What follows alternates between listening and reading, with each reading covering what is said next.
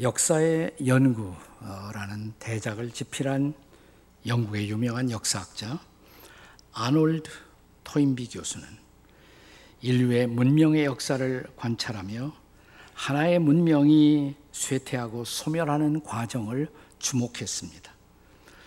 그럼에도 불구하고 역사가 소멸되지 않고 진보할 수 있었던 것은 역사의 순간순간 위기 앞에서 도전하고 응답하는 창조적 소수가 있었기 때문이다. Creative Minority, 창조적 소수라는 어, 중요한 말을 했습니다. 이스라엘 역사의 흐름에도 이런 창조적 소수자들이 등장합니다. 저는 그 대표적 인물이 바로 여호수아와 갈렙이라고 생각을 합니다. 자, 가나안 땅을 정탐하고 돌아온 사람들의 보고 속에 다수는 분명히 그 땅은 희생을 치르고 들어가 살만한 땅은 되지 못한다는 보고를 하죠. 10명의 다수였습니다. 그런데 두 명밖에 안 되는 소수는 그렇지 않다고 그 땅은 도전할 만한 가치가 있는 땅이라고 주장했던 이 창조적 소수자 때문에 이스라엘의 새로운 역사는 만들어 질 수가 있었던 것입니다. 얼마 전에 타계하신 이은영 선생의 말씀 중에서 잃어버린 한 마리 양을 찾으시는 이야기를 아주 흥미롭게 해석한 어, 말씀을 기억합니다. 아흔아홉 마리 놔두고 한 마리 양을 찾아 나셨는데 그 한 마리는 숫자로 아무것도 아니지만 다수의 길을 거부하고 방황을 한 어쩌면 트러블 메이커이기도 했지만 그러나 다른 길을 가고자 하는 창조성이기 때문에 오히려 그 한 마리의 존재는 창조적 존재일 수가 있다. 예수님은 그래서 그 한 마리의 양, 그 하나의 존재의 가치를 아, 아시고 찾아 나선 것이다. 라는 말을 흥미롭게 들었습니다. 아마도 여호수와 갈렙이 그런 유형의 창조적 지도자들이었다라고도 할 수가 있을 것입니다. 특별히 갈렙이 바로 그런 사람이었다고 생각됩니다. 여호수아는 오래전부터 모세의 후계자로 선택되고 훈련된 사람이었지만 갈렙은 문자 그대로 무명의 사람으로 숨어 있었습니다. 하지만 이스라엘 광야의 행진의 위기의 한순간 그는 역사의 무대에 주도적으로 등장합니다. 그리고 하나님은 그 존재를 인정하시고 그의 소명을 평가해 주십니다. 민수기 14장 6절에 보면 처음에 성경은 여호수아와 갈렙을 언급할 때 항상 여호수아를 먼저 언급합니다. 자, 14장 6절에요. 읽어 보십시오. 그 땅을 정탐한 자 중 눈의 아들 여호수아와 여분의 아들 갈렙이 자기들의 옷을 찢고 누가 먼저 등장해요? 여호수아. 그러면서 이 여호수아와 갈렙 두 사람은 적극적으로 우리는 여호와를 거역하지 말자고 또 그 땅의 사람들을 두려워하지 말자고 호소합니다. 여기까지는 성경은 여호수아를 먼저 언급합니다. 그런데 조금 민수기 14장이 더 내려가 30절에 보면 성경의 기자는 여호수아와 갈렙 두 사람의 이름의 순서를 역전시키고 있습니다. 자, 14장 30절을 읽습니다. 여분네의 아들 갈렙과 눈의 아들 여호수아 외에는 내가 맹세하여 너에게 살게 하리란 땅에 결단코 들어가지 못하리라. 누가 먼저 등장해요? 갈렙입니다. 자, 2인자로서 여호수아 뒤에 숨어 있던 갈렙이 역사의 한순간 전면에 주도적으로 등장하는 것입니다. 그리고 우리가 함께 읽은 본문 24절에서는 하나님은 여호수아를 제끼고 갈렙 한 사람에 대해서만 말씀하십니다. 자, 본문 24절에요. 같이 읽습니다. 시작. 그러나 내 종 갈렙은 그 마음이 그들과 달라서 나를 온전히 따랐은즉 여호수아는 존재하지 않습니다. 갈렙의 이름만 언급됩니다.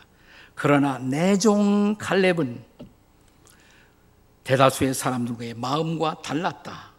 그리고 나를 온전하게 따랐다. 궁금하지 않습니까? 도대체 이 사람 갈렙은 누구였습니까? 첫째로 그는 믿음의 사람입니다. 우리는 보통 여호수와 갈렙 이 두 사람을 언급할 때 두 사람은 긍정적 리포트를 냈던 긍정의 사람이었음을 지적합니다. 맞습니다. 그들은 긍정적인 시야를 가지고 있었던 사람입니다. 그러나 그들이 긍정적 시야를 가진 그 배후에는 하나님을 향한 믿음, 하나님을 향한 신뢰가 있었다는 것을 절대로 우리는 잊어서 안 됩니다. 그는 단순하게 모든 것을 긍정적으로만 보자고 한 것이 아니라 하나님께 대한 신실한 믿음이 그렇게 볼 수 있도록 인도한 것입니다. 자, 여호수아 14장 8절에 보면 이제 갈렙이 85세가 되어 자, 이제 지나간 역사를 회고하면서 여호수아에게 이런 말을 하고 있어요. 같이 읽어 보세요. 다 같이 시작. 나와 함께 올라갔던 내 형제들은 백성의 간담을 높게 하였으나 나는 내 하나님 여호와께 충성하였으므로 우리와 함께 갔던 다른 정탐꾼들 그들은 백성의 간담을 높게 하는 부정적인 보고를 했다는 것입니다. 그러나 나는 나는 그리고 이렇게 말합니다.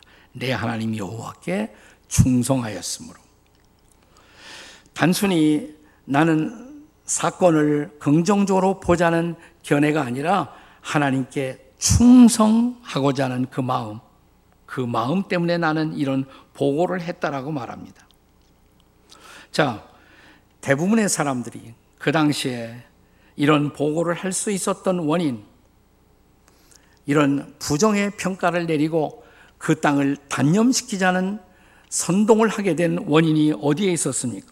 민수기 14장 11절의 말씀을 같이 읽겠습니다. 다 함께 읽습니다. 시작. 여호와께서 모세에게 이르시되 이 백성이 어느 때까지 나를 멸시하겠느냐? 내가 그들 중에 많은 이적을 행하였으나 어느 때까지 나를 믿지 않겠느냐? 중요한 단어예요. 어느 때까지 나를 믿지 않겠느냐? 다시 말하면 대부분의 사람들의 부정적인 평가와 태도, 그것은 하나님에 대한 믿음이 없었기 때문이라는 것입니다. 하나님은 지속적으로 기적의 사역을 계속하셨음에도 믿지 못했던 그들, 그러나 여호수와 갈렙은 믿었다는 것입니다. 하나님을 신뢰할 수 있었다는 것입니다. 자, 이제 본문 22절과 23절에서 하나님을 신뢰하지 못한 그 백성들을 향해서 하나님이 이제 말씀하십니다. 자, 다시 한번 읽어보세요. 뭐라고 말씀하시나? 시작. 내 영광과 애급과 광야에서 행한 내 이적을 보고서도 이같이 열 번이나 나를 시험하고 내 목소리를 청종하지 아니한 그 사람들은 23절 내가 그들의 조상들에게 맹세한 땅을 결단코 보지 못할 것이요 또 나를 멸시하는 사람들은 한 사람도 그것을 보지 못하리라. 다시 말하면 하나님의 말씀하시는 그 음성을 믿지 못했던 불신앙, 그것이 그들로 하여금 그 땅을 보지 못하게 만드는 비극의 결과를 가져온 것입니다. 그러나 약속의 말씀을 신뢰했던 믿음의 사람들, 그들이 그 땅을 소유하고 누리게 되었어요. 이런 운명의 차이, 그 땅을 소유하고 누린 사람들, 그리고 애를 쓰고도 그 땅에 들어가지 못한 사람들, 그것은 믿음의 차이였던 것입니다. 자, 우리는 저 유명한 성경의 믿음의 챕터 장이라고 일컬어지는 히브리서 11장 1절의 말씀을 다시 상기합니다. 같이 읽겠어요. 시작. 믿음은 바라는 것들의 실상이요 보지 못하는 것들의 증거니라. 그러니까 여호수와 갈렙 같은 사람들 그들은 믿음으로 그 약속의 땅을 본 거예요. 그리고 믿음으로 그 땅의 주인이 될 수가 있었던 것입니다. 자, 여호수아 14장 13절과 14절의 말씀의 증언을 다시 기억해 보십시오. 자, 함께 읽겠습니다. 시작. 여호수아가 여분네 아들 갈렙을 위하여 축복하고 헤브론을 그에게 주어 기업을 삼게 하매 헤브론이 그니스 사람 갈렙의 기업이 되어 오늘까지 이르렀으니 이는 그가 이스라엘의 하나님 여호와를 온전히 쫓았습니다. 네, 여기서 한 가지 더 놓치지 말고 주목해야 할 사건이 있습니다. 성경은 갈렙이 어디 사람이라고 말합니까? 그니스 사람. 잘 보셨어야 돼요. 그니스 사람이라는 것을 강조합니다. 그니스는 에돔의 족장 그나스의 후손들이 살던 땅이에요. 그나스는 또 누구냐? 에서의 후손입니다. 창세기 36장 42절에 보면 에서의 후손이라고 되어 있어요. 유대인의 정통성은 야곱을 타고 흘러내려오죠. 야곱의 후손입니다. 야곱이 이스라엘이 됐잖아요. 그래서 이 야곱의 후손의 입장에서 보면 에서가 정통이 아니에요. 자, 그들은 이스라엘 족속으로 취급하지 않습니다. 야곱의 족속들의 관점에서. 창세기 15장 19절에 보면 그래서 이 그니스 족속을 가나안 족속의 하나로 기록합니다. 그런데 잘 들어보세요. 그렇다면 정통 유대인들의 입장에서 갈렙은 이방 사람이에요. 그런데 이방인 갈렙은 약속의 땅의 주인이 되고 또 유대인의 정통성을 자랑하던 이스라엘 대부분은 그 땅에 들어가지도 못한 것을 우리는 주목해야 합니다. 중요한 것은 출생이 아니다 이 말이에요. 중요한 것은 지위도 아니다 이 말입니다. 중요한 것은 믿음입니다. 아멘. 자, 중요한 것은 출생도 지위도 아니고 뭐예요? 믿음인 것입니다. 믿음이 갈렙을 갈렙되게 한 것입니다. 자, 본문은 오늘도 저와 여러분에게 우리에게 묻고 있습니다. 너희도 내 종 갈렙처럼 나를 믿고 따르겠느냐고. 너희는 오늘도 내 종 갈렙처럼 나의 약속의 말씀을 믿고 나를 따르겠느냐고. 오늘 이 말씀을 통해서 저와 여러분이 갈렙처럼 믿음의 사람 됨을 사모하시기를 주의 이름으로 축복합니다. 자, 믿음의 사람이에요. 두 번째로 갈렙은 또한 용기의 사람입니다. 용기의 사람. 저는 용기의 사람 그러면 드라마처럼 생각나는 이야기 하나 있어요. 한국에서 그 CBMC 국제 대회가 열렸습니다. 그때 그 한 사람이 거기에 외국에서 오신 분들을 환영하는 환영사를 하면서 약속도 안 되셨는데 갑자기 저보고 나와서 이 목사님 통역을 좀 해주십시오 그래요. 근데 이분이 처음 하는 소리가 한국에 오신 여러분 모두는 다 용기 있는 분들입니다. 한국은 본래 용기 있는 사람들이 많습니다. 한국에서 제일 큰 교회 순복음교회 목사님도 조용기 목사님이고 또 한국의 위대한 애국자 우리 김용기 가나안 촌에 김용기 장로님도 계십니다. 갑자기 통역이 돼야죠 이게. 네? 그래서 이름은 용기인데 그 뜻은 커리지란 뜻은 아니고 한참 설명을 하려니까 얼마나 제가 땀을 흘리는지 몰라요. 우리는 용기 있는 사람을 말할 때 언제나 제일 일선에서 앞장서는 지도자들을 연상합니다. 그런데 갈렙의 경우에 앞장섰던 사람이 아니잖아요. 네. 여호수아를 앞세우고 그 뒤에서 추종하던 사람이었습니다. 그런데 성경에 보시면 여호수아 갈렙 두 사람의 갈등을 일체 기록하지 않습니다. 갈등이 없었던 거예요. 마지막 기업을 분배할 때 가나안 땅에 들어가서 여호수아가 갈렙에게 축복을 합니다. 내가 당신을 축복하고 싶다고. 그리고 이 헤브론 땅을 당신에게 분배한다고. 그러니까 두 사람이 아주 잘 지낸 거예요. 자, 하지만 그럼에도 불구하고 갈렙은 역사의 위기마다 자기 몸을 던져야 할 때 결코 그 몸을 아끼지 않은 사람이에요. 그러면서 갈렙이 소극적인 사람은 아니다 이 말이에요. 존 맥스웰은 이런 말을 했습니다. 염세주의자는 바람에 대하여 불평한다. 낙관주의자는 바람의 방향이 바뀌기만을 기대한다. 그러나 용기 있는 지도자는 배 돛을 조절한다. 그리고 앞을 향해 나아가는 것입니다. 바로 어, 갈렙이 그런 사람이었어요. 리더십에서는 이런 사람들을 proactive person이라고 말합니다. 번역은 보통 주도적인 사람. 하지만 항상 앞장서는 사람이 아니에요. 필요할 때 자기 몸을 아끼지 않고 던질 수 있는 사람인 것입니다. 갈렙은 평소에는 조용히 숨어서 여호수아를 도왔습니다. 그러나 이스라엘 백성 다수가 모세와 아론의 리더십을 거부하고 이제 새로운 지도자를 세우고 우리는 애굽으로 가자라고 반역을 선동하고 그 목소리를 높이자 갈렙은 여호수와 함께 전면에 섭니다. 옷을 찢고 외칩니다. 우리가 여호와를 거역해선 안 된다고.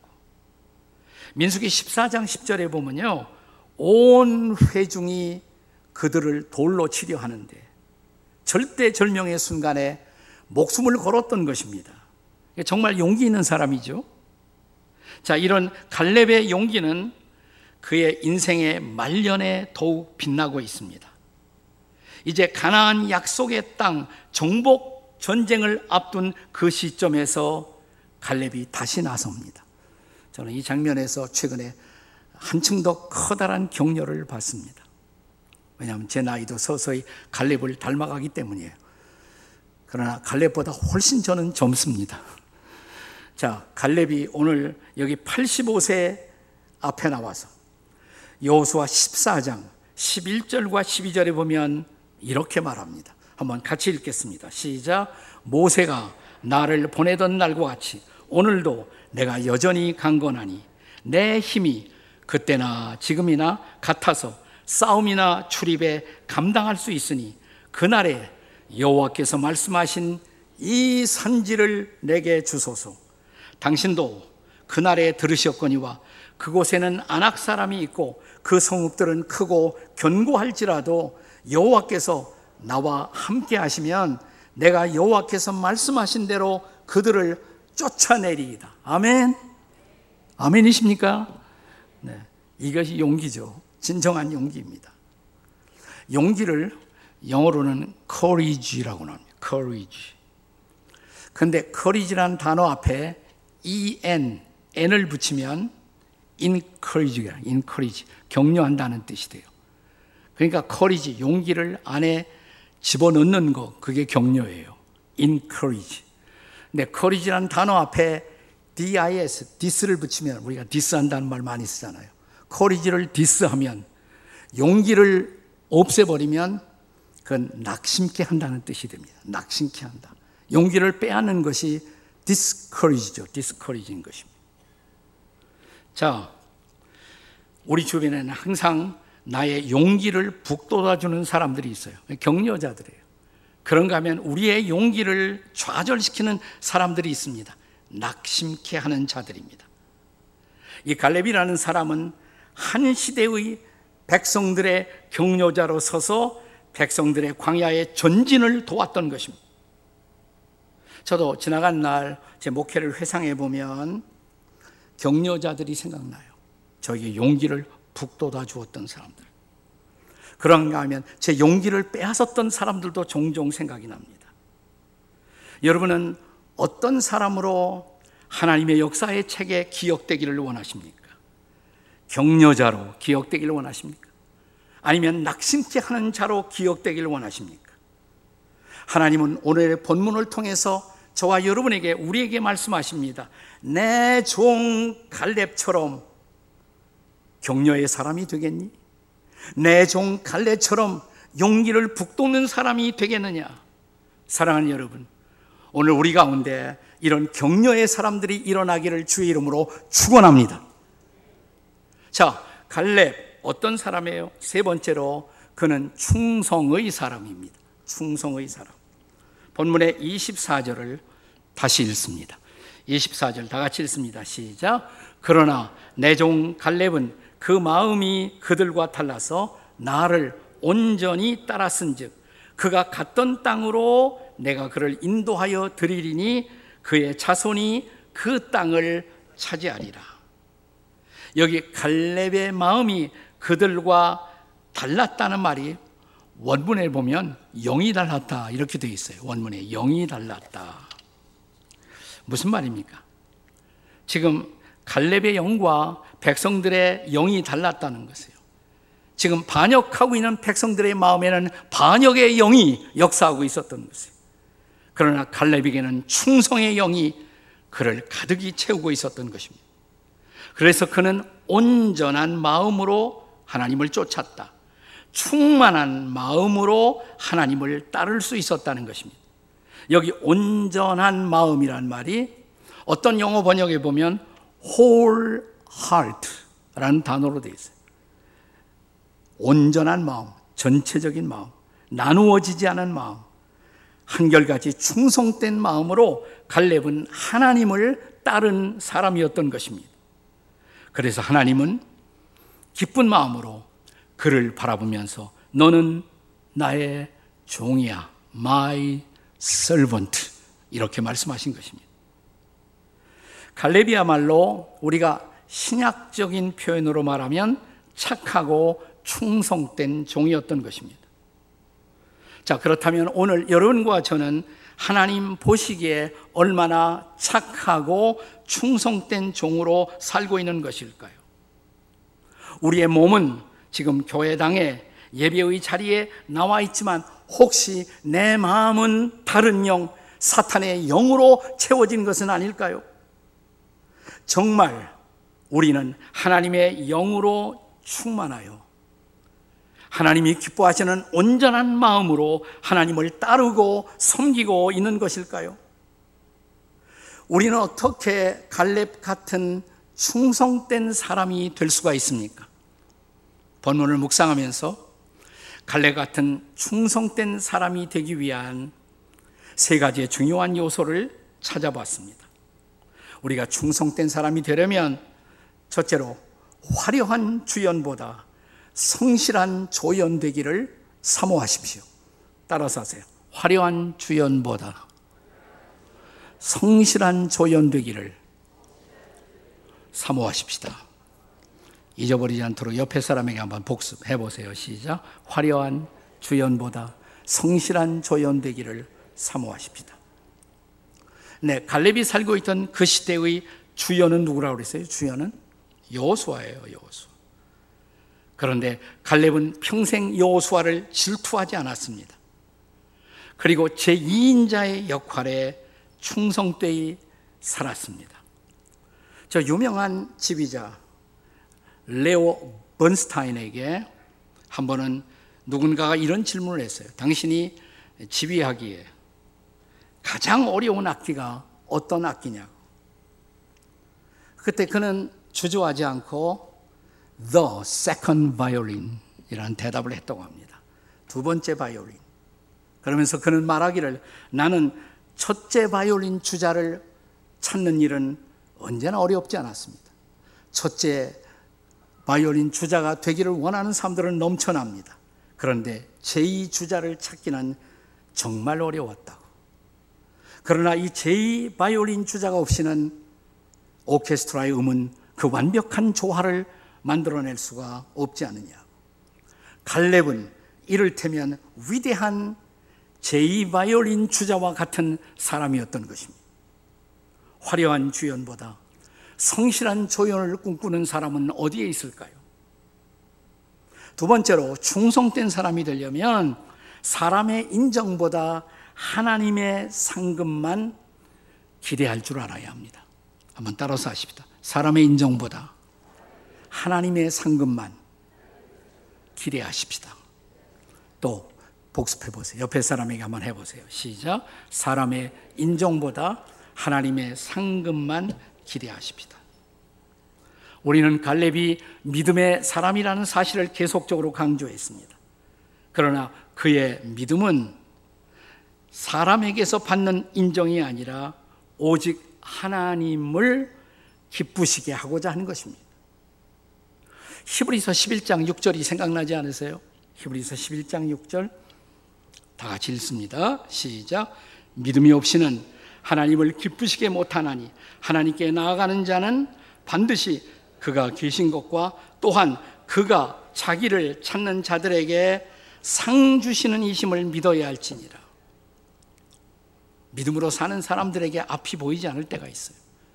믿음으로 살지만 전혀 보상이 주어지지 않는 시간을 살 수가 있어요. 그러나 진정한 믿음의 사람은 어느 날 하나님이 상급 주실 것을 믿고 묵묵히 고난과 시련의 때를 견디는 사람인 것입니다.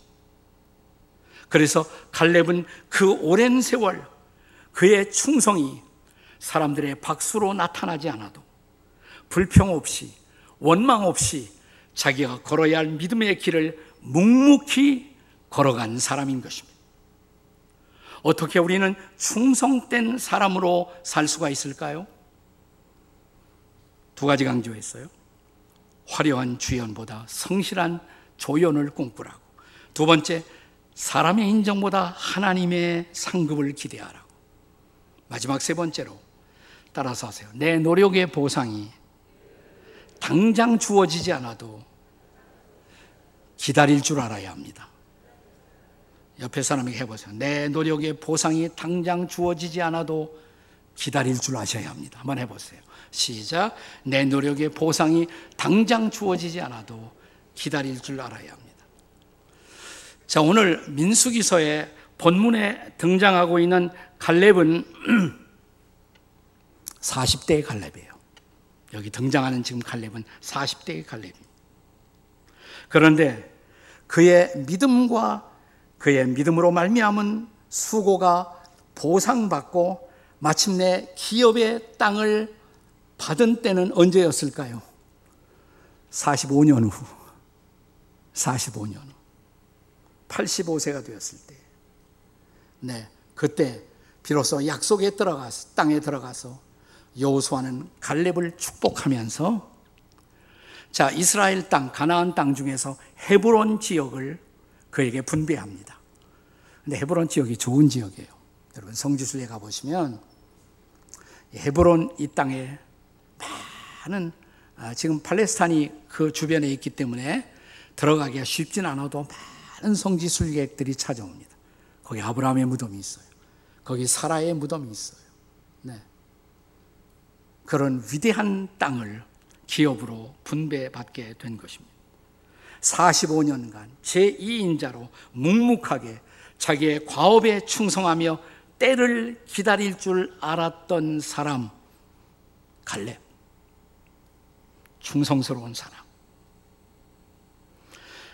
사랑하는 여러분, 이 장면에서 갈라디아서 6장 9절의 말씀이 기억나지 않으시나요? 갈라디아서 6장 9절.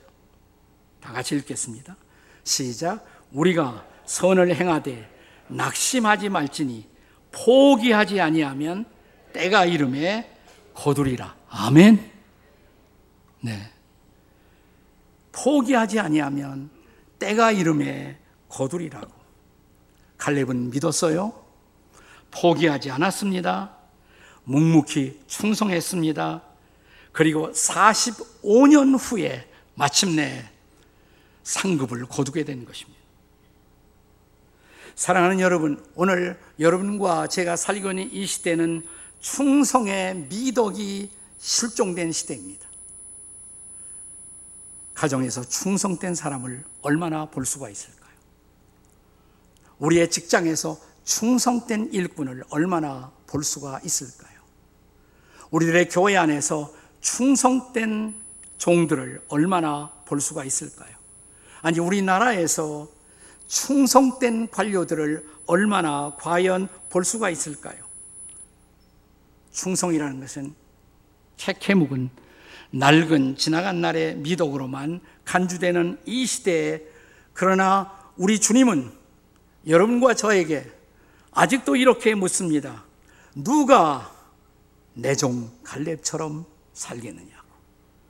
누가 내 종 갈렙처럼 충성되이 인생의 마지막 날까지 살겠느냐고.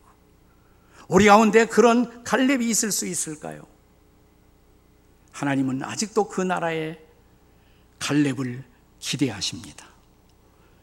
벌떡 일어나서 한국 남성들이 군대 갔다 온 남성들이 이따금씩 말하는 것처럼 하나님을 향하여 하늘을 향하여 소리치며 말하기를 충성 이런 사람들이 우리 가운데 얼만큼 될까요? 하나님 나라는 아직도 이 충성된 일꾼을 부르고 있습니다. 그리고 주님은 이렇게 말씀하십니다. 충성된 사람, 갈렙 같은 사람 말이야. 갈렙 같은 나의 종 말이야. 기도하시겠습니다. 같이 기도하시겠습니다.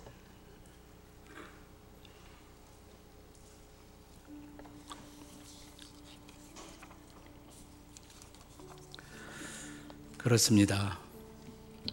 충성된 사람들이 사라지고 있는 이때 겸손히